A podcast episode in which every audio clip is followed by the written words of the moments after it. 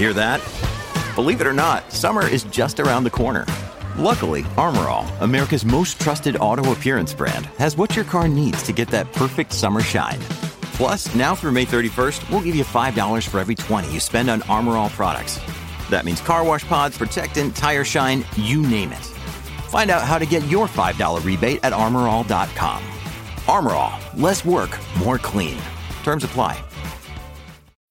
When you need mealtime inspiration, it's worth shopping Kroger, where you'll find over 30,000 mouthwatering choices that excite your inner foodie. And no matter what tasty choice you make, you'll enjoy our everyday low prices, plus extra ways to save, like digital coupons worth over $600 each week. You can also save up to $1 off per gallon at the pump with fuel points. More savings and more inspiring flavors make shopping Kroger worth it every time. Kroger, fresh for everyone. Fuel restrictions apply. Hey guys, it is Ryan. I'm not sure if you know this about me, but I'm a bit of a fun fanatic when I can. I like to work, but I like fun too. It's a thing. And now the truth is out there. I can tell you about my favorite place to have fun Chumba Casino. They have hundreds of social casino style games to choose from, with new games released each week. You can play for free anytime, anywhere and each day brings a new chance to collect daily bonuses. So join me in the fun. Sign up now at ChumbaCasino.com. No purchase necessary. VGW. Void were prohibited by law. See terms and conditions. 18 plus.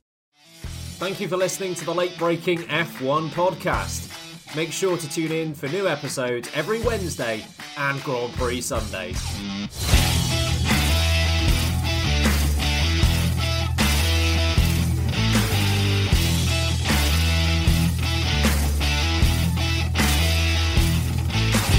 Hello, and a very warm welcome to the late braking F1 podcast presented by me, Ben Hocking, Sam Sage, and Harry Ead. Final preview podcast of the season, the 22nd and last, as we go into the Abu Dhabi Grand Prix, where, of course, if you hadn't heard, there is a championship fight in the midst. We've got Lewis Hamilton and Max Verstappen separated by a grand total of zero points. They are dead level with a winner take all scenario heading into the race. And Abu Dhabi, of course, had been the last race of the season for quite a while, but it's been a while since it's been this important. Of course, five years since we had a championship decider at this venue. Um, I mean, there was a race this last weekend. Sam, did, did you catch it?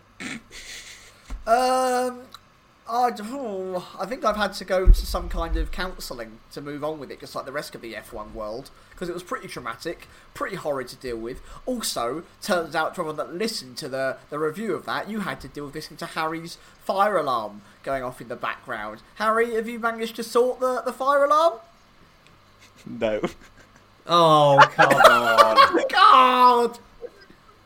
Uh, folks, it's low on battery, and and it's. I thought it would just be a couple of AA batteries, you know, um, but no, it's like a it's like a like a block one. I, they don't have them at my at my Tesco Express near me, so I'm gonna have to go further afield for for this. And but in the meantime, it's gonna have to beep. Honestly, ha- to the person who who wrote in and, and and could hear that, that is some really A grade hearing because I couldn't hear it on the recording, but maybe I'm deaf. Maybe it's from all that beeping that you, you, you're just deaf now. Sure, I think I have I have become accustomed to it. So apologies for for, the, for if you hear a few beeps. Um, it's not an alarm going off. It's not us. It's not us swearing. We're not swearing. Um, It just went then. just putting himself at severe fire risk. I didn't even notice. Actually, I've never heard it. See, No. there you go. I'll point it out every time it goes off. Great. Thanks Can't for wait that. for that for an hour. And if you do have a couple of pounds to spare, uh, we are setting up a Just Giving page uh, for Harry's new fire alarm. So, um, Uh, uh, no. all sort- I just want to clarify. I don't need a new fire alarm. Just need a battery. We All should right. set up a PO There we go. box. We should get one set up. If you could donate a battery um, to the PO box, that would be great. Uh, and then we can all have better hearing because of it. Thank you. Appreciate your support in advance. Um, but we've got more to talk about, surprisingly, other than Harry's batteries. We've got a race to happen this weekend, so we'll get to the preview in a little bit. Uh, we're also going to be talking Kimi Raikkonen. It is his last race this weekend. Well, allegedly. He'll be back next year, I'm sure. But apparently his retirement is sticking, uh, and as a result of what will probably be a bit of a hectic uh, post-race podcast, we thought we'd give him his time in the preview podcast instead. Uh, we're going to be playing F1 overrated, underrated later on. But first of all, we will start with the Abu Dhabi preview. Max Verstappen, Lewis Hamilton, dead level on points. It's very complicated how we've got to that point, but my question is rather simple. Sam, who wins? So I was thinking about this, folks. If you don't know, Ben sings around a nice little topic preview for us lot to all look at and debate throughout the day. Something else we're going to chat about. He's very organised like that. And Ben sent this over, and I the first thought that came to this was, you know, for the first time, what since 1974, we've got a a deadlock tie going into the final race, which is incredible. The sprint races actually playing a part in making this a, a thing. Um, I hope that you know I'm glad they haven't decided it. I'm glad that we've got close enough that they haven't decided it. But they have contributed to this, so I'm going to give them their little moment of credit. It's all they'll get from me. Sprint races have done something good here. Who wins, though, is the real question. And this is why, like, it's like, it's a 50 50 in real life, Ben. You've given me a 50 50 in real life, and we know how bad I am at those every single time I've ever been given them. I get them wrong. So, I assume I'll get this one wrong. Um, Hamilton's still running the Brazil engine. The Brazil engine we, we saw, the absolute sheer power of what it delivered both at the Brazilian Grand Prix, which I argue isn't a power track, and I think a lot of people agree with me, and at the um, Saudi Arabian track Jeddah, which, of course, first time we were there, it was a hugely power track. You know, that, that last sector, the whole back half of the, the track was all flat out, 79% full throttle. You had to have a strong engine to deliver there. And with the changes that we're seeing at Abu Dhabi, of course we haven't run them, it's all been simulated done, but we've run a lot of the Abu Dhabi track. There's two very big straights, and the first sector as well is I would argue a high power sector as well. It's only the last sector really that's quite slow and, and meticulous. You've got to be quite careful there. Um, the, the, the changes that are being made are banked corners. They allow for more flowing corners, higher speeds to be carried through. So I would argue there are some similarities to both Jeddah in terms of the layouts of speed and where it's delivered. So because of that, I think if everything goes to plan, we don't have any craziness, we just have a straight up normal race where qualifying is normal, no one crashes, there's no red flags, there's no double waved yellows where someone could go to the stewards, and then we have a normal race. I would put Hamilton at currently as the favourite. I think momentum is going his way. I know neither of them are momentum drivers, but you know, surely where you've come back from that far behind in the points tally and you've won, was it three races on the bounce now? You have got to surely see yourself as having that momentum, that favouritism going into the final race to deliver one final time. He's also got the experience, right? Seven time world champ. The guy knows. I don't what the dance is either for the seven time world champ. If someone would like to create one, that would be lovely. Um, I'd walk like an Egyptian, maybe. Oh no, that's Sebastian Vettel, four-time world champ. Uh, you know, surely Hamilton has the expertise and the ability to um, deliver right now. But Max Verstappen, he's got that, that raw energy. We've seen the fight that he's willing to deliver. And I think Verstappen is going to do literally everything within his willpower to stop Hamilton being ahead, to stop Hamilton succeeding. I know, I, I think that Horner, in terms of an interview that he gave midweek, has essentially binned off the Constructors' Championship. And I would not be surprised to see Perez deployed at any given point around the track. Extra pit stops or whatnot to slow people down. It would not shock me if these tactics were deployed. So, if Red Bull get it right, if they get in the heads of the Mercedes, if they can make the car competitive, um, as it was in Jeddah, uh, and they could deploy Perez, the disruptor, as we like to call him, it's going to be really, really difficult. But if everything runs to plan, I think Lewis Hamilton will come out as the eight time world champion at the end of next weekend. I mean, you say um, you know Verstappen has willpower, which actually uh, prompts my follow-up question to you, Sam. What happens if Will Smith turns up and kidnaps Lewis Hamilton again? Well, we saw what happened last time, right? It was a disaster for Mercedes. Um, he stole all the airtime. Hamilton was nowhere to be seen. The car didn't perform as expected. Max Verstappen is going to come out on top. So I imagine that Max has probably been on the phone to multiple high class celebrities in Hollywood and gone, hey man, if you could just fly to Abu Dhabi and all kidnap Lewis Hamilton, that would be great. And I think that might happen. I think Drive to Survive could become a movie. I just, I just want to know why Will Power is out with Max Verstappen in Abu Dhabi and not getting ready for the new Indy Indy season. I, I, hang on a minute. I've, I might have a drum uh, effect to give you there. Um, you might just need to repeat that. Um, or go on, say again. We're not cutting this out. Sorry, I, this is staying in. Um, I, I was just wondering why uh, Will Power was out in Abu Dhabi with Max Verstappen and not getting ready for the new IndyCar season. He did it before I spent. Drop, drop, came in early. came in early. Good. We're late breaking, but just- we're early drumming. I just knew it was going to be so good. Sorry. Bloody oh. hell. I thought if Ben's I come pressed early. the It's the effect, last preview of the season. Uh, I thought if I pressed the effect, I then had to press play as well. But apparently, I just need to press it once. So it's, it's good to know for future use. You can tell we don't use the soundboard often, folks. No, no, really need to utilise that a bit more. Harry, same question, same answer or not? Uh, yeah, I, I think very similar answer to Sam. I think uh, a, a normal race.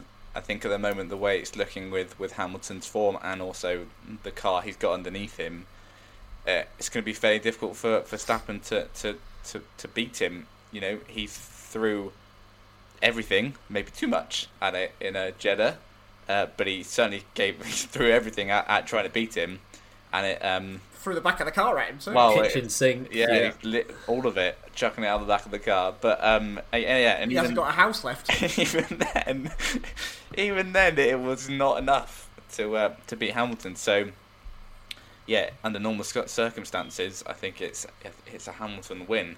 Um, you know, it's it, uh, it's oh, it beep. Sam had the beep. There you go. Sorry. I heard it. I heard it. I try not to pause when there's a beep.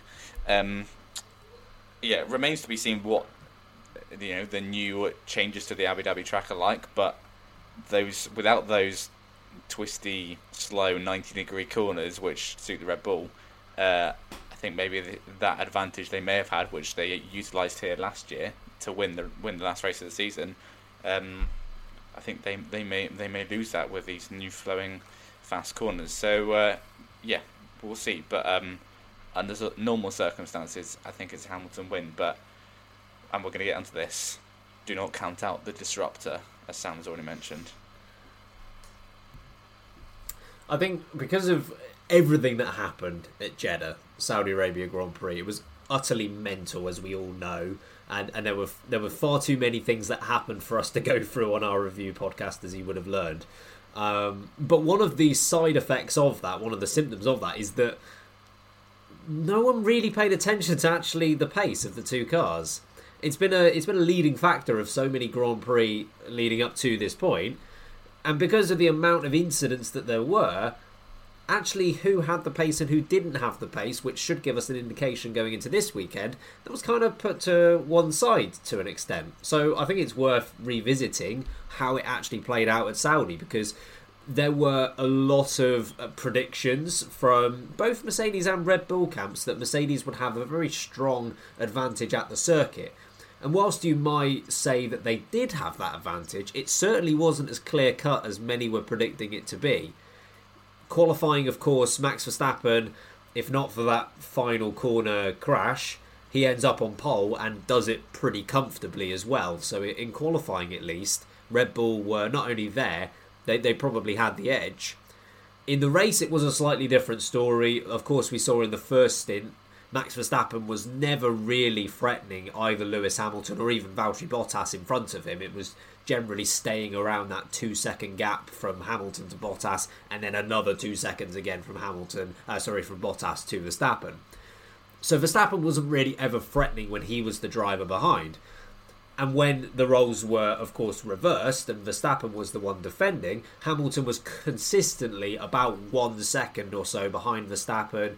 Even before he made the overtake happen, he was occasionally getting within DRS range. So Hamilton behind Verstappen was much more threatening than Verstappen behind Hamilton. So I think overall, because of that, Mercedes generally had a bit of an edge in Saudi Arabia. But again, I don't think it was as much as was predicted. Going into Abu Dhabi, though, who knows whether it'll be exactly the same thing again? Maybe it will be reversed. I don't know. But what I do think is that qualifying is going to be incredibly important. And I would say qualifying and also the run down to turn one. But as we know, Abu Dhabi is not like uh, Mexico or Russia where slipstream really becomes a factor. the run down to turn one isn't a lengthy one at Abu Dhabi. So if you if you're taking pole position, there is a very good chance that you are you are exiting turn one in the lead. So I think qualifying is very important for both guys. And I, I, I, I know there are the two long straights, which of course are incredibly important. They're, they're pivotal to get those right. But actually, what I think is underrated at this circuit is how important that final sector is. If you can make up enough time in that final sector, you might just be able to negate the uh, the ill effect of, of being slightly slower on the straights. So what I think might well happen is Hamilton and Bottas might well have the edge on Red Bull for the first two sectors of the lap. I then think the question is can Red Bull get that advantage back in the final sector? I think based on how qualifying went in Abu Dhabi, uh, sorry, in Saudi Arabia, I think the same thing could happen in Abu Dhabi. I wouldn't be surprised if Max Verstappen can take pole position here, and I think if he does, suddenly he has a big advantage because does Hamilton risk anything into turn one? Hey, we both crash into each other, we both DNF. Max is the champ. Verstappen has means to be very um, open to contact, is what I'm going to go for. If he's the one in the lead going into the first corner, so that's why I think pole position is really important. And actually, at this point in time, I'm going to say Verstappen. Bold. Jeez, Or- I wouldn't say that's bold. They're level on points. Outside bet could be Valtteri Bottas to win the championship. scenes. to win the championship. I mean, not not the race. Best driver of all time. Damn right. As you will know if you listened to our podcast a few weeks ago when Sam uh, completely voluntarily actually gave up a number of reasons why he loves Valtteri Bottas. Yeah, it was volunteer. I volunteered. I did. I, it was entirely through my own choice. Speaking of Mr. Bottas and also Sergio Perez, the disruptor, do you think that they're going to have a part to play in who wins the title? Because we saw at Saudi Arabia, at least for the first stint, Bottas Bottas was there. Do you think that a similar thing could occur here, Sam? Yeah, one hundred percent. Um, the way that Valtteri Bottas. I mean, let, let's try and forget the red flags and the safety cars and all the crazy, crazy stoppages that we saw in Saudi Arabia. I can't see us having that same effect again in um, in Abu Dhabi. So if Bottas can do what he managed to do in Saudi Arabia from the start and sit behind Lewis, and we and we saw right, we saw in turn one how close they were. Max had a good start; he was right alongside at one point, and Bottas did such a great job just covering off the other line into the corner. So um, Verstappen or anyone else who may have been there really just couldn't get a run at at Lewis. But Bottas basically made himself the shield of first place. And once they, they got running, we even heard Bottas come over the radio and go, I don't want to be pressured from behind. I'm happy to stay where I am. I need Lewis to get on with it a little bit, just to open that gap up so I've got a good bit of space. Bottas was very comfortable with the pace. He was very happy to sit behind Lewis. He was keeping Max behind him very, very comfortably. Um, and I think he was doing exactly what he needed. Should that race run 100% without any stoppages, I would have struggled to have seen Verstappen get past Bottas, let alone Hamilton, on a standard strategy or standard race pace. Bottas needs to do exactly that again, and I think he can. And I think Sergio Perez, equal on the other side of the garage, is so committed to helping Max Verstappen. I think we saw it with uh, when his car right was was off the track and he was stood there lo- like a lonely man on the curbing, staring into the longingly into the night, going, "Just just want my car." Uh, I imagine in Mexican, probably Spanish is what they speak. No, there, he folks. has that accent. Um, he has that accent. Oh, good. Oh, oh, hola, I want my car. Um, I imagine. I imagine. Um, sorry, Mexico and and Spain. Um, yeah. Anyway, you know, Sergio even came out and said, "I want my car back. I- I've got to help them win the title." And I think Perez is one hundred percent switched on with the mentality of, "I'm going to do whatever it takes to make sure that we win one, if not both, of these titles." And we know Horner. We know Helmut Marko. We know that those two together will pull any tactics out of the bag to make sure they can disrupt, they can throw off the pace, they can make it difficult at every single moment for Mercedes. And obviously, Max Verstappen just has to lead. If Verstappen is leading, then they will use Perez in every way possible to defend Verstappen, to disrupt the other two Mercedes guys, to cause problems that make their lives harder. And I think Perez will play ball. I think Perez knows that he needs to keep him sweet for one more season, so he's all good, and I think he's willing to play ball because I think he would love to walk away from his career with either a constructors or you know who knows next season a drivers. You know that's that's bold, but at least the constructors could be under his name as well, and I think he'll want that. So I think Bottas and Perez are pivotal in in deciding who will win these championships. And just so I've got this noted down correctly, you are predicting Sergio Perez to win the 2022 Drivers' Championship, yes? After after Yuki Tsunoda and Pierre Gasly, yes. Okay. Um, just just making sure I heard that clearly from um, the guy who predicted Charles Leclerc would win the 2019 championship. Um, I, want it on, I want it on the record. That was not a real prediction, everyone. Before you hold me to that for 12 months.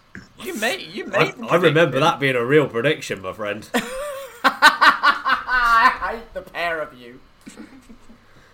anyway, Perez, Bottas, do you think that they can interfere this weekend, Harry? Do you think they could help decide the championship? Um, yeah, they've definitely got a role to play. I'm I'm delighted to to say that I it's probably not going to be on those two doing fastest laps uh, unless Hamilton and Verstappen. I think I read it from Keith Collantine today from race fans who said that um, unless Hamilton and Verstappen are fighting over ninth, then it's, uh, they're not going to need Perez and Bottas to do fastest laps. So thank you, thank you for that. Um, but yeah, they've they've they've got a job to do for sure. And as Sam already said, I think in Red Bull's mind, you know, the, the constructors after Perez's retirement last weekend, it's kind of a bit too far out of reach now if they're having a normal race. So I think they're gonna. No, I don't think they're gonna start the race like that. But I mean, it depends what Perez qualifies. But they're gonna use Perez to be as disruptive as possible for Hamilton. Um, and then Bottas, I think, will will have to try and play the same role, uh, like you said, Sam, that he did last weekend. Just sit behind Hamilton and and be that sort of first line of defence from from Max if he's uh, if Max is indeed behind the two Mercedes. So um, yeah, they've definitely got a role to play. It's going to be intriguing to see how it, it plays out. Maybe Perez and Bottas wipe themselves out trying to be disruptive, but um, yeah, it's gonna it's it's going to be fascinating to see how it how it goes down. I think it. I, I really hope that they all qualify near each other on the grid. I hope Perez is up there. I mean, he's only one place behind them last weekend, but um, obviously didn't work out very well. But yeah, I hope they are hope they are the top four on the grid. Yeah, I, I think to start with Perez, it, it is going to be qualifying based for him because that is his Achilles heel, and that is where he he would let himself down here at Abu Dhabi, and really he does need to be in that fourth position at worst. I don't hold a, I don't hold a huge amount of confidence that he will, just based on the last couple of races. We saw he didn't get it at Saudi Arabia. He definitely didn't get it at Qatar. So whilst he can, whilst we he's shown that he can make his way back through the field and he can play out the long game, that that's absolutely fine for his own race. But that doesn't really help Verstappen's race at all. So qualifying wise, he needs to be up there. And realistically, yes, based on the constructors' standings at the moment, I think Perez has basically just got to do something different, whatever it might be. If it looks like this weekend is going to be a two stopper, he's, he's got a one stop. If it looks like it's going to be a one stopper, he's got a two stop. If it is absolutely certain it's going to be a one stop, he needs to either do the opposite strategy in terms of tyres, go much longer, whatever it is, he just can't do the same thing as the likes of Hamilton and Verstappen in order to provide something different. Because, as harsh as it is to say, on pure pace, Perez and Bottas as well, they, they can't contend with Hamilton and Verstappen. So I think the only way they can that Perez can properly get involved is by trying something different. To Bottas's credit, he did a very good job in that first stint at Saudi Arabia, and I tend to agree that I think it would have been difficult for Verstappen to get past. I think if he did, it would have been strategically. I don't think he would have uh, made the overtake on track, um, which should give him a bit, a bit of confidence coming into this weekend. And of course, the plus point for Valtteri Bottas is he does have that qualifying edge on Sergio Perez, which means that even if he can't keep the pace for the entire Grand Prix, he's got enough that he can at least be a factor. It's almost like one of those uh, one of the like pace runners from the London Marathon. You know that they're not going to go to the end of the race, but they're there for the first sort of half or so, and, and they do their job. Bottas might just need to do that. As long as he can be disruptive, hold Verstappen up, because we do know it can be seconds that decide the championship. If if Bottas being there means Verstappen's not in undercut range, that could decide it. So he just needs to be a factor in that respect, even if by the end result, even if he's not second at the end, if he's done enough to prevent Verstappen from being first, then he's done a great job for his team. Um, and, and ultimately, he can hold his head high, knowing that at the end of this season, there was a serious battle for the Constructors' Championship, and he did his job. He beat the second driver of Red Bull, and he can hold his head high as he goes on to his, his, his new career at Alfa Romeo. So I think by and large, this will come down to the pure pace of the top two guys. However, yeah, Perez and Bottas, it is not outside of their scope to at least somewhat get involved.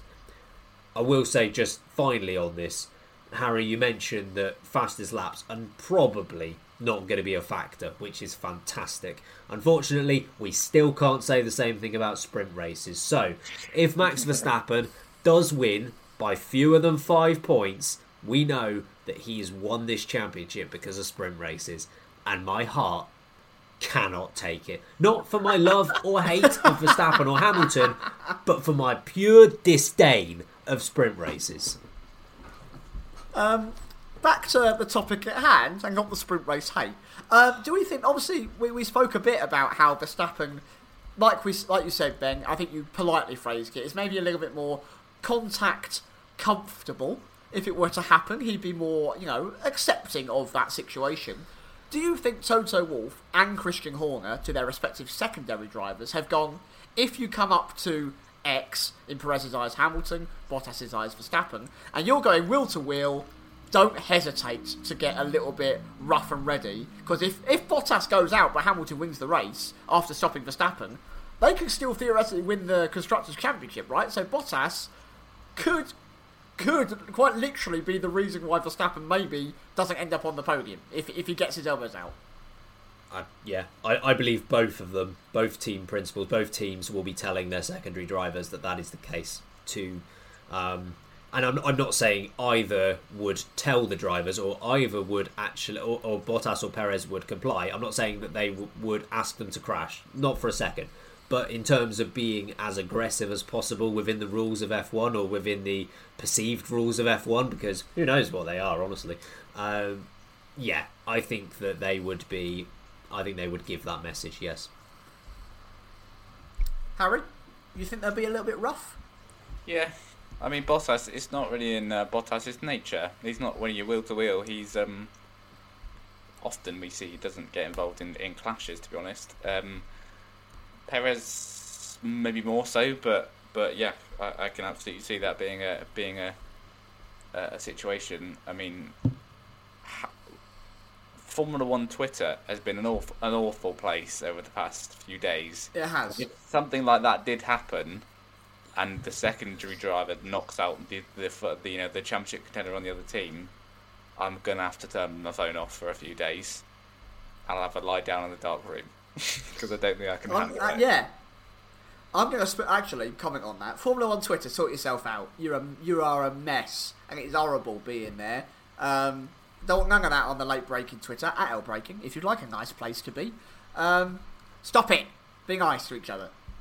I'm, we I'm just, just. make make fun of stuff on our Twitter, so we got True. nothing. No, Yeah. no beef here, just chicken. No, we are vegans of the Twitter beef. Sure. Um, sorry, I haven't got much headspace for that because I'm too busy contemplating Eddie Irvine taking out Jacques Villeneuve to give Michael Schumacher the 1997 championship. Could you could you imagine? Oh, Goodness me. Hypotheticals. Hypotheticals. um, speaking of very much hypotheticals, we've got some bold predictions to get to because there's, based on previous records, there is no chance that any of these are going to come true. So, Harry, what's your bold prediction? Well, I thought I initially thought I'll do a bold prediction about not the championship battle, but then I was like, you know what, we we uh, we. you don't get get it's one at, one at a time, you know. Yeah, well, we we don't get these these situations for for very often these days. This is the first proper championship battle we've had since Rosberg Hamilton, and the, and the first team versus other team battle since Vettel Alonso 2012, I guess. Um, that's a long time. Uh, so I, I'm going to go for a bold prediction around the championship battle, and that is that the lead between Hamilton and Verstappen will change on track, not in the pits, not in trying to let people by to get DRS or whatever. It's going to change on track between them six times. Six. As many as six. Yeah, six times. Wow. So six changes between Verstappen and Hamilton. That's Yes. pretty Can, mental. can everyone, everyone in the Discord who helps us out a lot with these, if you could keep count, please, because I will one forget, and the, the race director will probably mess it up anyway. So I'm going to have my, count, my that'd eyes glued to the tower on the left because there's no chance the race director's looking at it. You know what? It, it's impressive, Harry, how you get so many things wrong. Do you know what's going to happen? It will happen seven times. It'll be even better than I imagined. If it could happen to anyone, it would happen to you. To be fair, if you're wrong like that, Harry, Yeah. I, I would be quite happy to be wrong True. like that. That's that's a that will make for a great championship decider. What's your bold prediction, Sam? I'm not going to be as cheery. And like Harry, I was also not going to make a prediction about the championship fight. And then I thought, you don't get this opportunity often, so I'm going to make one about the championship fight. I think that neither Hamilton nor Verstappen will finish on the podium. They're going to say the race then. Ah, no, just the podium. Hamilton Oh, they're gonna be and flying over Verstappen ninth place, the aren't they? Yeah, of course. Fastest laps incoming. Do you reckon they'll they'll just be over team radio? Like Toto Wolff be like, Lewis, you can just go and win this race. That will give you enough points. No, I need to do it on fastest lap. Ben hates it, man. Just to just to screw with Ben's head. I need to do it on a fastest lap. All right, my bold prediction. So I've recently developed a strategy of going for things that I don't want to happen, and then if either I'm right or something good happens. So I've kind of gone with that strategy. Uh, I'm throwing that out the window this time. I'm going to go for something that I would quite like to see, and I'm probably saying this out of hope more than I think this is going to happen. But why not? It's the last chance I will ever make a bold prediction about this guy. So I think Kimi Raikkonen will finish inside the top seven. Woof. Come on, Kim. Nice. I'd, I'd like to see it happen. Nice. Last race of his career. Does it count when you say finish inside the top seven? Can finishing mean get to 95% of the race in the top seven and then do something? And then stupid? At the at the checkered flag, he will be oh seventh. This will be the one race where he, he doesn't think it's race over five laps from the end. Or crashes into his badminton partner. Yeah, yeah. crashes into Seb. He's done, done that twice this year now. Oh, that was um, that was Seb's fault. That was um, conspiracy theory to prevent a Kimi podium. Um, pole one, two, three. Uh, I'm going to go to Harry first. I think Sam, yours might well be the most interesting based on your bold prediction. But Harry, what have you got? Uh, I'm going to go for Hamilton pole. So Hamilton win, even though they swap places six times. Hamilton win. Uh, Verstappen will be second, and Charlotte Leclerc will be third. All right. Uh, my pole one two three. I, I shared your pole one two three last time, Harry, and it worked out well for us. Which, of course, makes sense that in true late braking style, we're not adopting a winning strategy here, and I'm going completely off piste based on what you've done. Um, Like Ferrari. in, in fairness, actually, it's not far off what you've got, but I'm I'm going with a Verstappen pole position. I'm going with a Verstappen win. I've then got Lewis Hamilton in second place, and I'm actually agreeing with you on third place. I'm going with Charles Leclerc in third. What's your one, Sam, that doesn't involve Lewis Hamilton or Max Verstappen on the podium? I think that Max Verstappen will get pole position. I then think Valtteri Bottas will win his final Mercedes Grand Prix. Come on, Valtteri! More botties, please. I think Sergio Perez will be second. And you know what? I'm going to join you. Got Leclerc third on the podium. No chance of Leclerc being on the podium. yeah, is this there? is where Sainz we are finishes so wrong. Sorry, Charles. We've ruined it. He's going to crash it in like the first three seconds of the race Sainz now. going to Son of a bitch. absolutely ruin him all weekend. All right. Well, there there is your um, weekly update of what's not going to happen this weekend. So glad to fill you with that information.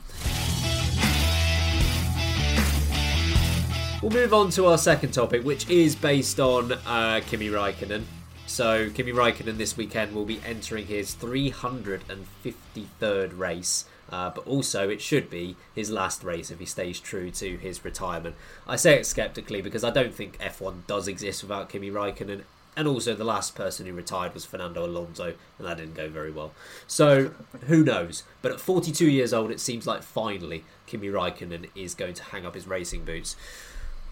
Harry, just based on his career, more races than anyone else, former world champion, multiple race winner, of course, podium. I can't remember how many podiums he's got. It's a lot. How's he going to be remembered?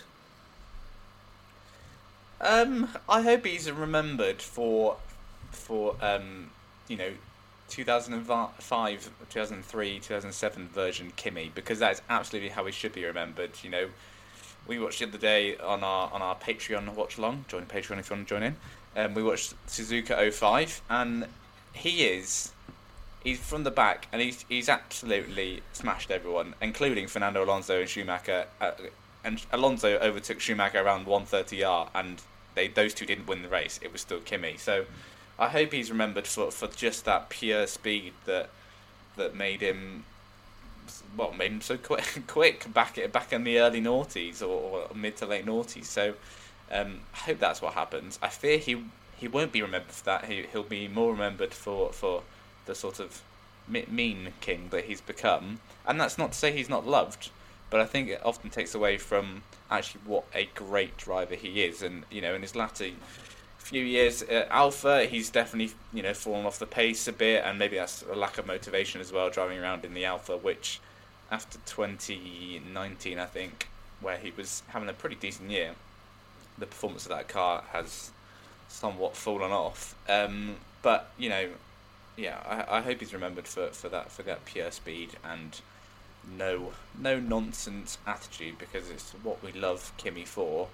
Um, you know, he's probably we made the comparison to Verstappen the other day, but he's one of just the only just pure racers on the grid. I'd, I'd say in terms of he only does it because he just likes racing, he, and that's why he, he left because I don't think he had an opportunity to stay in another team that gave him a good opportunity. So he went and did rallying for a bit, and then the opportunity came back. So he just followed where there was a good race, basically. So yeah, I hope he's remembered for that. Um, and we are all gonna we are all gonna miss Kimi. There was a great video on Alfa Romeo's Twitter the other day of them, uh, Kimi and Giovinazzi doing like a silent. They had headphones on, listening to loud music, and they had to guess what the other person was saying.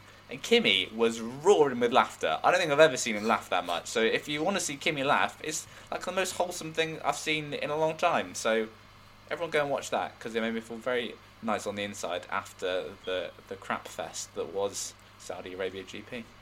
To give that an official name. Um, That's what I've landed on. That's the one I'm going. For. I, I'm not disagreeing Crap with you, buddy. Fest 2021. No, no disagreement from my side. Sam, how how do you think Kimi Raikkonen is going to be remembered? Um, I I disagree with Harry. I think he won't be remembered for his pacing. You know, 03, 05, 07. You know, he came so close to a couple of titles. I would argue that he didn't get lucky in 07, but he was kind of there to pick up the pieces, and he delivered that brilliant win in Brazil on the final day to to win the championship by one point. And I don't think that that championship is actually looked at enough. It's a pretty mega championship, and McLaren kind of self-destructed with Alonso and Hamilton behind the wheel. Of course, it was Hamilton's debut season, and Raikkonen comes along in Ferrari. The last time Ferrari, of course, we discussed it before the podcast. The last time Ferrari won a title was with Kimi Raikkonen in 2007. Um, I, I think a lot of the newer generation in in Formula One, those who have started watching since the hybrid era, won't remember Kimi for that outrageous pace, for that blistering ability around a track to claw back results out of nowhere. Uh, I think they will remember him for being a bit sassy over team radio, like that time you know he won where we're going, of course, this weekend in Lotus. And his engineer was there going, I'm going to keep you informed of the gap. Uh, Alonso is behind you. And he's gone, shut up, I know what I'm doing you know, leave me alone. I know what I'm supposed to do. That famous line that, that Kimi comes out with. I think he'll be remembered for Um, do you remember the time where we had the red flag in Malaysia and he got so bored of it, he went and just got a Coca Cola and an ice cream and just sat there having a drink and an ice cream? I think there are moments like that, you know, where he sat there holding the truth and lie with Seb. They're great moments. Or when he's so drunk at the the drivers' um, award ceremony jeez. after the season, is just hanging off of people, but it's hilarious because it's Kimi. Um, and I've, I've never been Kimi Räikkönen's biggest fan, and I'm, you know, I'm always happy to say that. I think he let himself down when he came back to Formula One. I don't think he ever lived up to his potential that he had before that, and I was a bit disappointed that he didn't. Um, and he also was bankrupt Lotus single-handedly, which is quite impressive. For being Um, good, like you can't blame him for Yeah, that. He was good, not great. He never achieved what he could have achieved, and I think he could have. He could have been uh, a multiple-time world champion, and it, ne- it never went his way, and he never really fully delivered at the end. I don't think. So I think Kimi will be remembered for being a meme, but I don't think that's a bad thing. I think in his own way, he's a proper laugh, and I would love to spend a, a day with Kimi Räikkönen. I love that when he DNFs at Monaco, he goes and sits on a yacht. He doesn't go back to the team base. You know, I love that about Kimi. He does not care what any of us thinks. If he were to listen to this podcast, he wouldn't give an absolute rat's bottom what we're saying about him right now. And I love that about him. I absolutely love that about him. And there is a bit of me that will very much miss that pure, just want to be in the car, driving quickly, and then go home at the end of it. Don't want your media attention. Don't really need your social media comments. Just want to have fun behind a fast car and then leave at the end of the day. And I, I, lo- I do love that about him. He's no fuss. He's no frills. And I think that's the Kimi Räikkönen that people will know and love. Um, but if you are new to the sport, go and have a watch of his old stuff because it is, as the guys have said, pretty bloody phenomenal what he used to do. I think overall, my opinion on Kimi Raikkonen, his legacy, how he will and should be remembered, it largely mirrors what Harry said. To be honest, um, I, there is a definite difference between how I think he will be remembered and how he should be. Um, I think he will be remembered for the quote meme side of things um, because his career has spanned you know 12 decades um, to the point where a lot of people don't remember the first part of it and I think the second part of it might well be remembered a bit more in years to come. Um, I, I, I appreciate what you say, Sam, in terms of it not being necessarily a bad thing. He's definitely developed his own niche in F1, I guess you could say. Um, even so, I, I, I would prefer him to be remembered for that outright pace he had in his first, say, five, six years of his career when he got back, yeah, it, it, never was quite the same again. And I was fairly critical of Kimi Raikkonen in his Ferrari years. He got dominated by Alonso, fairly soundly beaten by Vettel. Uh, and when you're losing to other champions, your, your contemporaries, it doesn't look great. And that's why I've always felt that, that Kimi Raikkonen is, is not on the same level as Alonso. He's not on the same level as Vettel but even so, that's more out of that. That's not necessarily related to his ability. It's more related to how isolated his ability was to his first few years of his career. I would have just loved to to have seen him retain that raw pace in 2005, all the way through to 2015, 16, and onwards. I actually think, and I know this is not necessarily universally agreed. I think he's had a pretty good year this year. I, I think he's done a good job, but yeah, he's not the same as as what he used to be, which you know at 42 years old is is, is fairly acceptable. You have to remember with Kimi Raikkonen as well is that he's a one-time world champion, and I, I take your points on board, Sam. That it, I don't want to say it fell on his lap, but he was definitely helped by infighting at McLaren. You have to remember that he was he was very close to being a three-time champion as well. You know, 2003 he took that to the final day against Schumacher at Suzuka, and 05, you know, if only that unreliable, infamous, unreliable Mercedes engine just just held up. You know, sort it out, Merc. You'll get there one day. But, Come on, yeah. Come on, Mercedes. Ah, biggest letdowns in F1.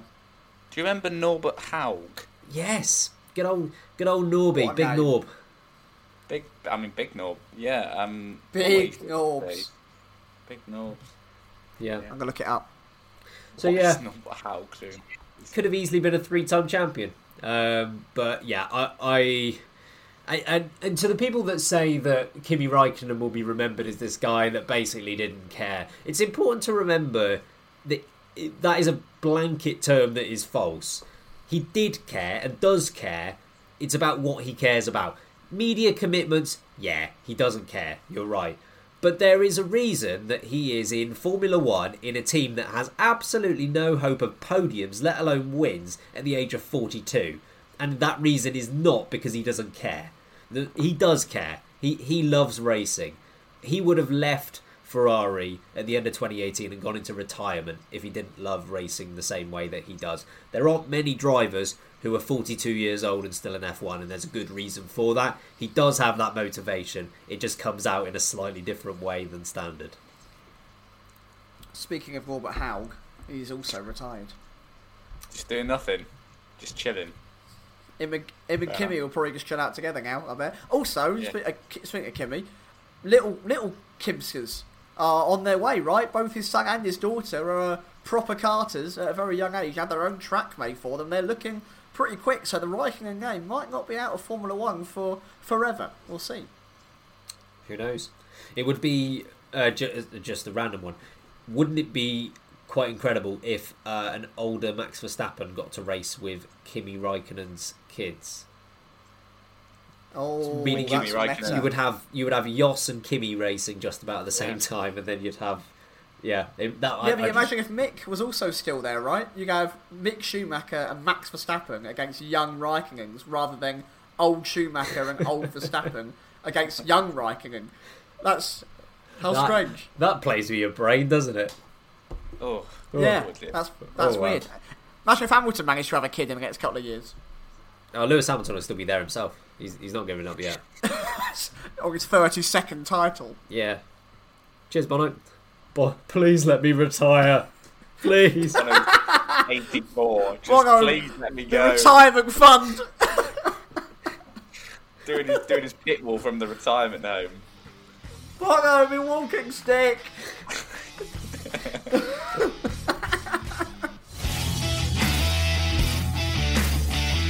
Let's move on to everyone's favourite team, Ferrari. Um, it, it's not official that they have finished third this year, but it would take a monster effort from McLaren at the last race in order to stop them. So it's fairly safe to assume that they will be third by the year end. Um, and Binotto, Binotto's in a philosophical mood. Um, he's been thinking about the third place and saying that finishing third should give Ferrari serenity. What a what a beautiful word, Mattia. Well done.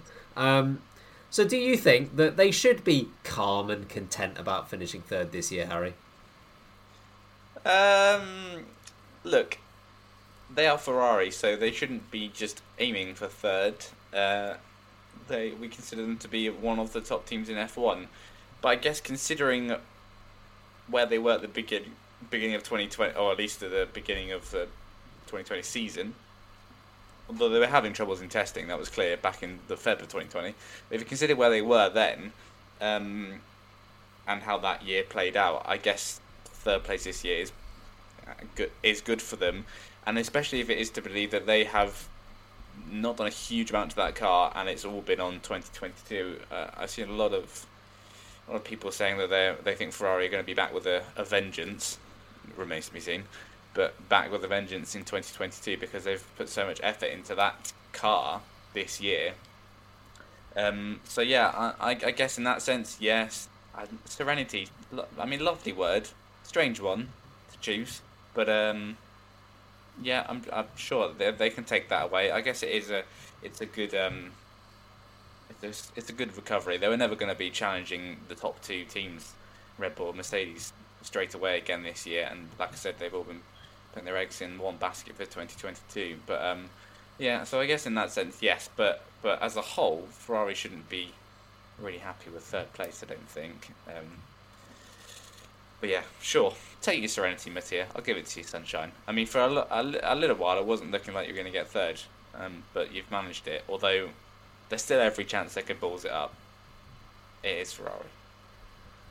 They'll find a way. They always do. Um, but even even they would struggle from this point. Sam, do you think third is acceptable? Do you think they should feel all right about this? I think the word serenity needs to get put in the bing wherever Binotto puts his bings first three letters of his name is Bing. He needs to work out where one is because that is a, just a joke. You- What have you got against the word serenity? I, I've got an issue with it when Binotto uses it to describe Ferrari because serenity is far from what they have got over there in Italy. Oi, Matteo, listen to this, sunshine. You were challenging for the title in 2018. Sebastian Vettel was the closest man, apart from now Max Verstappen, to bring down Mercedes and Hamilton in the whole hybrid era, and then you have had a travesty of a time. You spend more money than anyone else in the whole sport, and you still can't even get near the top two year on year on year. Honestly, mate, it's a yoke. It is a yoke. People, Ferrari are. They, they love to think that they are the biggest and the best of all time. Your, your, your real success, you've had it in like two pockets, and then it's, you know, when Formula One was formed. Honestly, step up, do more. You've got so much expenditure, so much resource, so much, you know, presence. And you're thinking that third is all right. Yes, it's progress from the absolute diabolical season you had last year, but that was a mess. And this season is just a bit of a better mess. I think if they had been third place for the last three years after their title challenge, but were still this far off the title, it would be a massive disappointment. This third place only looks good because of how bad last season was. The fact that Red Bull have been nipping away and nipping away and nipping away, and now they brought both championships down to the last race. That Red Bull have been way closer, more successful than Ferrari have for a long time. It feels like. Um, I don't think many people will argue with me unless you're a die-hard Ferrari fan. Which, all right, fair enough. Serenity is the wrong word, and I think serenity shows maybe a bit of complacency. Uh, I hope that new car with the new regulations is an absolute weapon with the amount of resource and money they throw into it, because it should be. There's have an excuse for it to not be an absolute weapon. Um, they need to be challenging for races, they need to be challenging for wings, and only when this budget cut has properly settled in for a long time, they get the same resources every single other person and every other team, uh, do they have an excuse for being third as an alright season. Ferrari, you should be doing more, and I think that progression may be a slightly more acceptable word, but serenity, I give you serenity, Matteo, when you've actually won a title, because that hasn't happened for 14 seasons. Um, so when you accomplish that again, serenity I give you, but right now, mate, you need to buck up your ideas, sunshine. To be fair to Mattia, he, he has won championships with them, just not as team boss. Yeah, but I- you know, I'm talking about Ferrari and his comics on Ferrari. 14 years. It's long. Then, are you going to do that fact now? Can I get Statman ready? Oh yeah, yeah. So I'm. um, obviously it hasn't been a perfect season for Ferrari, uh, albeit better than last year. Provided they don't win at Abu Dhabi, which seems fairly likely that they're not going to, be the first time since 1992 and 1993 that they have gone back to back years without a win. Statman! Thank you very much. I think overall, how you look at Ferrari's season is all about context, really. Because in the context of last season, yeah, it's fine.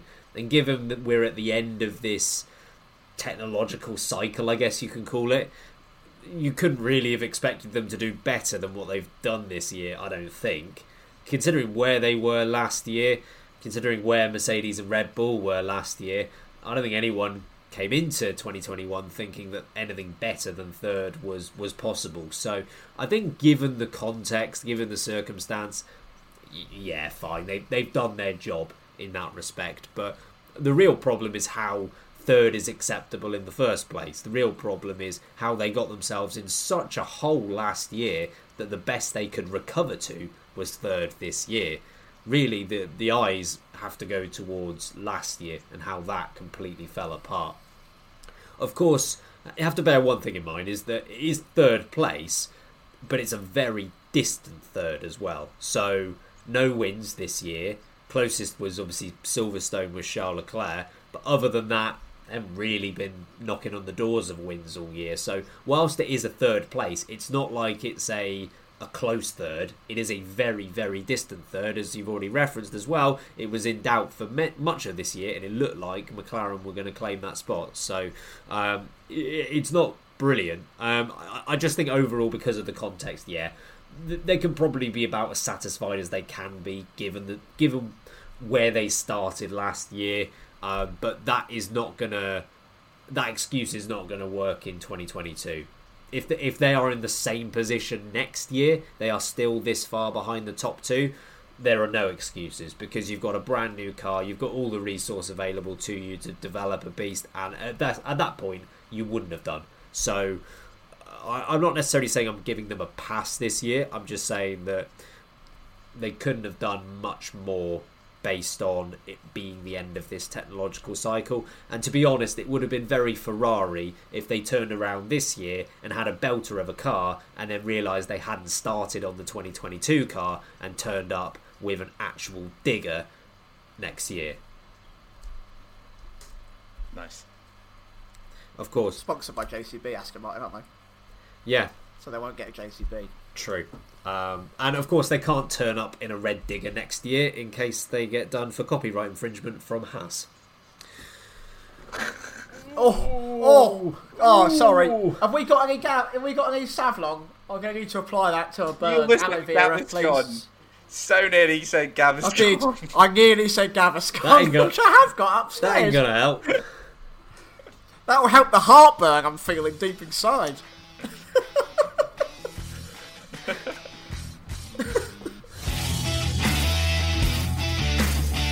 Well, Sam, Good. prep yourself up with some Gaviscon because you've got some singing to do next. We're gonna play F1 overrated, underrated, and this time I will remember, I will remember when using the soundboard. I only have to click it once. Overrated, underrated. What answers do we give? What way will they go? Overrated, underrated. What will we choose? Come and see the show. Overrated, underrated. It's a it's a Oh, good it's jingle. joyous. It's a good jingle It's up there. compared to a few It of might them be my favourite. Yeah. So F1 overrated, underrated, a very simple game. We've got three different topics in front of us. They can be drivers, tracks, pretty much anything to do with Formula One, and we will rate whether they are underrated or overrated, or maybe just about right. We're going to kick off today's one with a pretty relevant one, given what happened at Saudi Arabia. So, uh, we saw that the tyre rule was enforced when there was a red flag. Of course, you can change your tyres under a red flag. If drivers have pit beforehand, they're at a massive disadvantage, such as Lando Norris, who was pretty vocal about this rule afterwards. Uh, whereas if you haven't pit, you're, you've basically gained a free pit stop. So, Harry, do you think this rule is underrated or do you think it's overrated? Um, I think it's overrated because I, I completely see the argument. I guess the point is, is is it's not a new one. It's happened a lot. It's happened a lot in the past, and you know a, lot of people were crying. I, I know Hamilton still won, but a lot of people were crying out that it wasn't fair on Hamilton and Mercedes because they pit under the safety car, and Red Bull made that gamble. But then he he fixed his car at Silverstone under the red flag. Uh, you know, so um, yeah, I'll go for overrated because I can see I can definitely see the argument here. Um, the race is effectively neutralized, paused.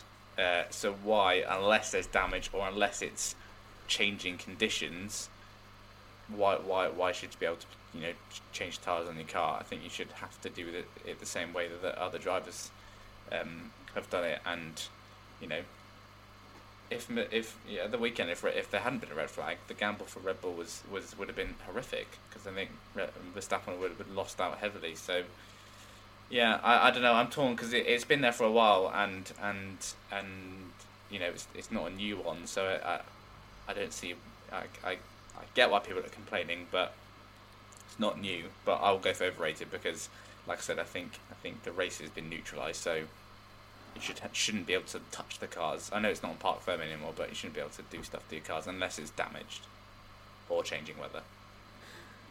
Yeah, th- those are the two caveats I would add to that, but I would also say overrated. Um, I will say I think the rule itself is overrated, um, but people that are mad at this is kind of what you're saying, Harry. I think the people that are mad at the actual application of the rule, I'm, I'm, not quite sure where you're getting at because yes, it didn't benefit Lewis Hamilton this time, but it has done before. I, it, that's how it works, and it's it's a very clearly written down rule.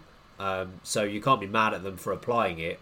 Be mad that it exists in the first place. That's absolutely fine. Um, but you can't really blame them for following through on this. Um, But ultimately, yes, I, I, I think it's I think it's overrated. And uh, you know, I, I said at the time when Schumacher went into the wall, I, the first thing I said as soon as it happened was I wouldn't pit here because I think the red flag is coming. Um, and you know, if I can see that happening, me being incredibly blind and incredibly stupid, then surely the team strategist can see that as well. Um, and if you, it's all part of the game. It's all part of strategy. But I think Lando Norris is spot on. I, I don't think it should be a rule, so I would say overrated as well. What about you, Sam? Uh, I'm going to disagree with you both. I'm going to say the rule is rated. Um, and that's only specifically the tyre rule itself. Uh, I have more disagreement with changing large components of the car and gaining a huge advantage. For example, your front wing was ripped off by the person, let's say, that's crashed into the wall, and the red flag's been brought out, and you happen to be in third place. Instead of getting a full repair done under pit stop rules, which will set you to the back of the grid, you get to sit there in third place in the grid and have a whole repair done to you. And you get to come out scot free.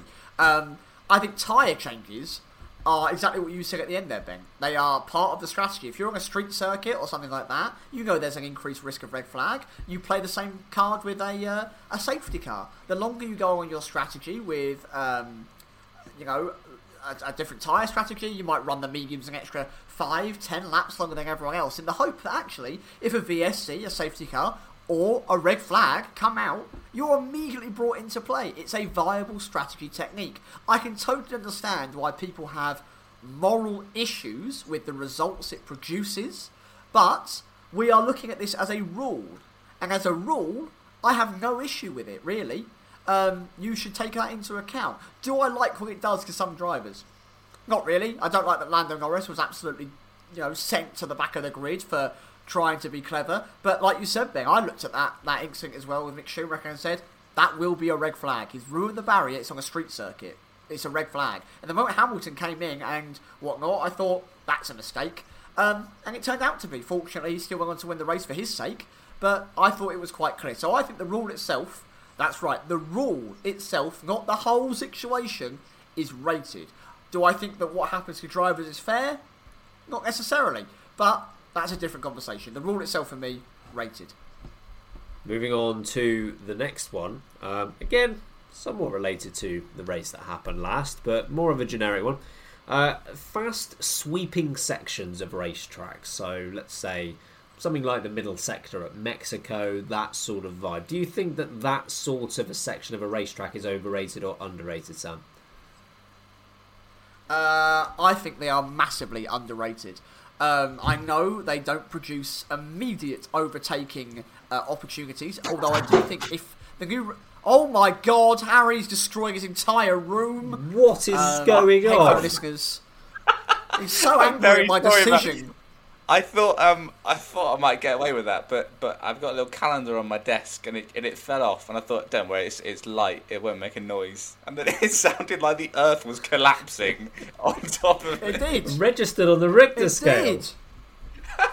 I have. Sorry, Earthquake in London.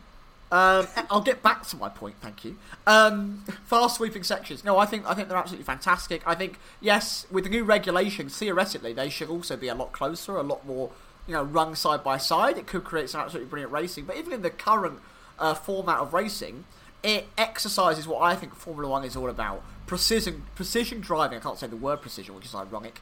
Uh, precision driving, aerodynamic capabilities, your chassis, how the engineering works in Formula One, because it's not just about driving; it's a pinnacle of engineering and design as well. And I think complexes like Maggotts and Becketts, the Esses at um, Suzuka are absolutely fantastic as well. Those really famous sets of corners are crucial, I think, to Formula One, and I think they're actually underappreciated because of the era we've just seen. They were maybe slightly adverse to wheel to wheel racing, but I think you have to be as good to conquer those as you do to go wheel to wheel and getting a move done to be a successful racing driver. I think they're brilliant, and I'm hoping again with the regulations the cars can be closer to maximise that. But no, I love them. They're underrated, I think. Harry, overrated, underrated? Yeah, I, I think with the current formula we've got, I'm going to go with underrated because I think a lot of people give fast sweepy corners a lot of stick. What I will say is though, you've got to have fast sweepy corners with with slow corners like hairpins or at least chicanes to go with it on your racetrack. looking at you, Saudi Arabia, because um, otherwise, I I don't, I know I know we had some good racing in Saudi. Um, I guess um, there was a few few good moves, but um, otherwise you run the risk of of uh, it it becoming stale, the racing becoming stale. And again, this might change next year with with the new rules.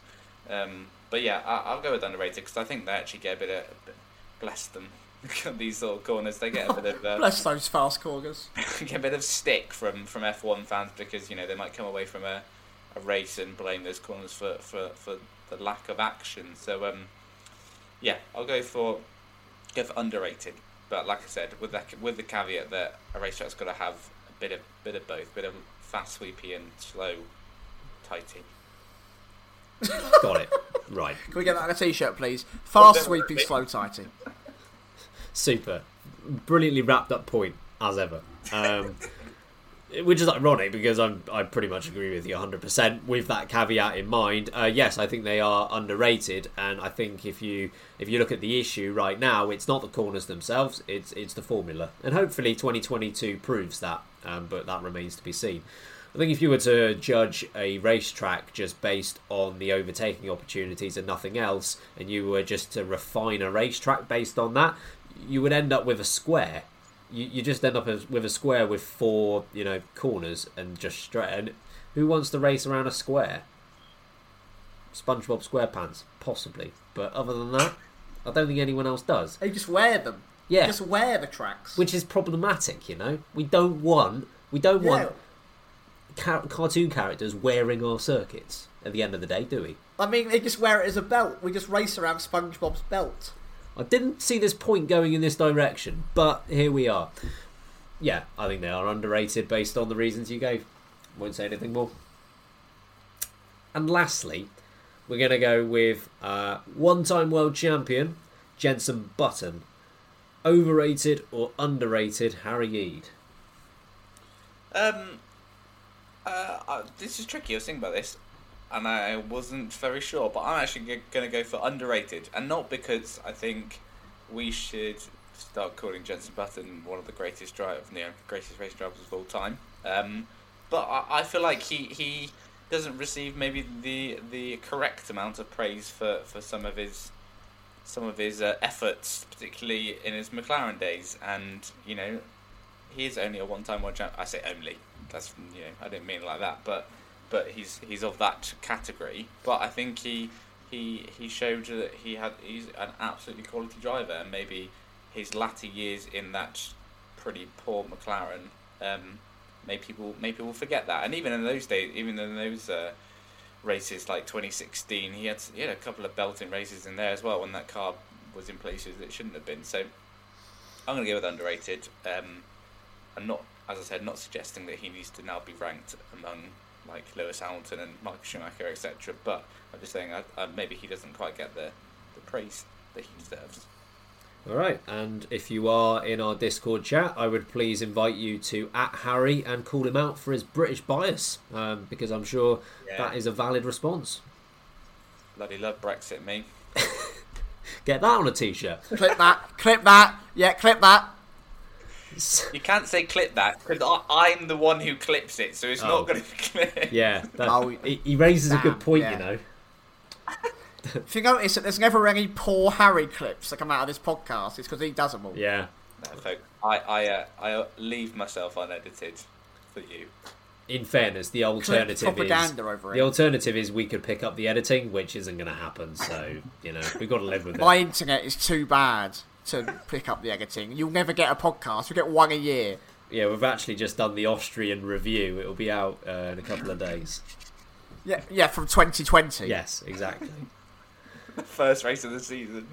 Oh, Yeah, last year. Honestly, Barrichello slowed down and Schumacher was allowed to win. What's up with that? Worst thing I've seen. Oh. Overrated, underrated, Jenson Button. What are you saying, Sam? Uh, I'm gonna go with rated, and I'm actually gonna. If I had to lean my head one way or the other, I would lean it towards overrated. Uh, but I do think he's rated. I think he gets I think he gets a lot of praise. I think he gets a lot of love from fans, from from pundits, from the media, and I am I, I am a fan of Jenson Button. I like him. He's a lovely guy. I think he was a very good racing driver. Do I think that you know he was overrating in his time or underrating in his time? No, I think he achieved almost what I thought he would achieve. And actually, this might this might be a bit of a sweeping statement. I think that he's that the Brawn opportunity that came around was a kind of a right place, right time, and he beat Barrichello, who was on his last legs in his career. And I think it, you know it got, it got shown. legs. Poor Barrichello. So sorry, did he Rubens. Still- He's still going around in Brazilian stock car. Um, you know, I kind of think that he was just the better driver of the two at that moment, and that car just happened to bend the rules the right way. Then it gave him what it did. Um, it's a magic season. It's one of those wonderful sporting seasons, but I do think without that one season, he would just be a race winner. I don't think he'll have ever won a title otherwise, and I think that that world title scenario gives him a lot of extra praise. Um, yeah, he did have some blinding seasons. He had some blinding races too. You know, that one in Canada that came about, right? Absolutely exceptional Grand Prix. And you're right, Harry, when you said that towards the latter days at McLaren, he did have some belting races. That's why I think he's a very good racer, but I don't think he's underrated, that's for sure. So yeah, for me, Jenson Button, lovely bloke, very good racing driver. He's, he's a solid rated. Yeah, I'll go. Oh, I- I sorry, know- go on. Oh, sorry. I, I know this isn't supposed to be about Rubens Barrichello, but I think 2009 was his best year. I, I resent the last legs comment. There you go, move on. I'm on my last leg of this podcast. I'm just, I'm, I'm thinking about that. He was pretty good in '99. Was Barrichello Mm, with Stewart? So, Sorry, I thought we were about to Jenson Button there. I was like, Yeah, no, no. JB in 99. oh, he was great, beating out Yeah. Bruno Junqueira for the Williams seat. Yeah, it was quality. Um, I, I would probably go rated as well, to be honest. I, I, he he hung with every teammate that he had. You know, he did very well against Alonso, which other very good drivers can't say the same. He did well against Barrichello, of course. I would agree that he was right place, right time for 2009. But you know what? That that's what that's what counts. You could argue the same thing with with, Vettel. He was there at the right time. You could say the same thing with Hamilton. He was there at the right time. It was just with those two instances, it happened for much longer, whereas obviously it was a much smaller window for, for Jenson Button. But um, just based on him, it, his overall teammate performance is very good. Um, yeah, I think he's probably about spot on. If he'd have won more championships, could you have said, well, did he? mm, Is, is he one of the better multiple time champions? You'd probably go, no, probably not. As a one time champion, is he is he in the midst or maybe in the middle ground somewhere amongst those guys? Yeah, probably. So I, I think he's rated. He is lovely, though. Oh yeah, Like, as a person, he is absolutely lovely. And him and DC, I absolutely love them together on the television. They are brilliant. which one's better though? There's only one way to find out. No, we, we're not organising a fight between Jenson Button No. and, and David Coulthard. No. it's not. And ha- Harry Hill, if you are listening to this, I know you're a friend he, of the podcast. he doesn't know it. Uh, you He don't doesn't know it. Please don't sue us for copyright for almost using your famous. Co- is it comedy burp? TV burp? TV burp. Catchphrase? Yeah, TV burp. That's a British, What a British reference. show that is. TV burp. I think we just need a disclaimer a at the beginning of every episode, just like preempting we'll need someone not to sue us, so it just save us time. I think. Yeah. If you're if you are not from the UK or not old enough to know what TV burp is, it was a strange. Uh, I would say he was like he was like the first React channel, but on the TV, where he'd watch clips, Sure. take the Mickey out of those clips, and then something would happen in the studio, and there'd always be two weird people that would then have a fake fight before the advert break. He also wore a huge collar uh, from a suit, and he's actually a certified doctor. It's a strange, strange thing that went Yeah, on. and a weirdly accurate summary. Anyway, Anyway, that was overrated, underrated. overrated, underrated. What answers do we give? What way will they go? Overrated, underrated. What will we choose? Come and see the show. Overrated, underrated. Gets better with every God, Oh, that's a good. It is a that is a top quality jingle. I'd make that the opener of the uh, the album if we ever release one. Uh, who knows? Maybe it could be on the horizon. Who knows? Um, but we've got more important things to see to this weekend, of course. We're going to be back for our last review podcast of the season where we will either be talking about a new world champion in Max Verstappen or we will be talking about a record breaking eighth championship for Lewis Hamilton. Remains to be seen which one happens, so you'll just have to watch along and listen to us afterwards. But Sam, if you wouldn't mind getting us out of here. One race remains, folks. It is going to go down to the wire. If any of our bold predictions come true, you never know. It could be absolutely hectic. Let us know your bold prediction. It's the final time this season you can get one in. Do it on Twitter, get to the Discord. If you are absolutely loving the podcast, which so many of you are, thank you so much. Uh, we have got a little Patreon link, so if you want to support a little bit more, there are options in there. We'd love to see your support. Thank you so much for those that already do. You are wonderful. Um, yeah, joining with the festivities. Uh, we could be celebrating something truly spectacular this weekend. Um, yeah, join in, please. Please join in. I'm quite please. Please. In, anyway, in the meantime, I've been Samuel Sage. I've been Ben Hocking. I've been Harry Hill. And remember, keep breaking late. This podcast has been very filled with serenity. Bye!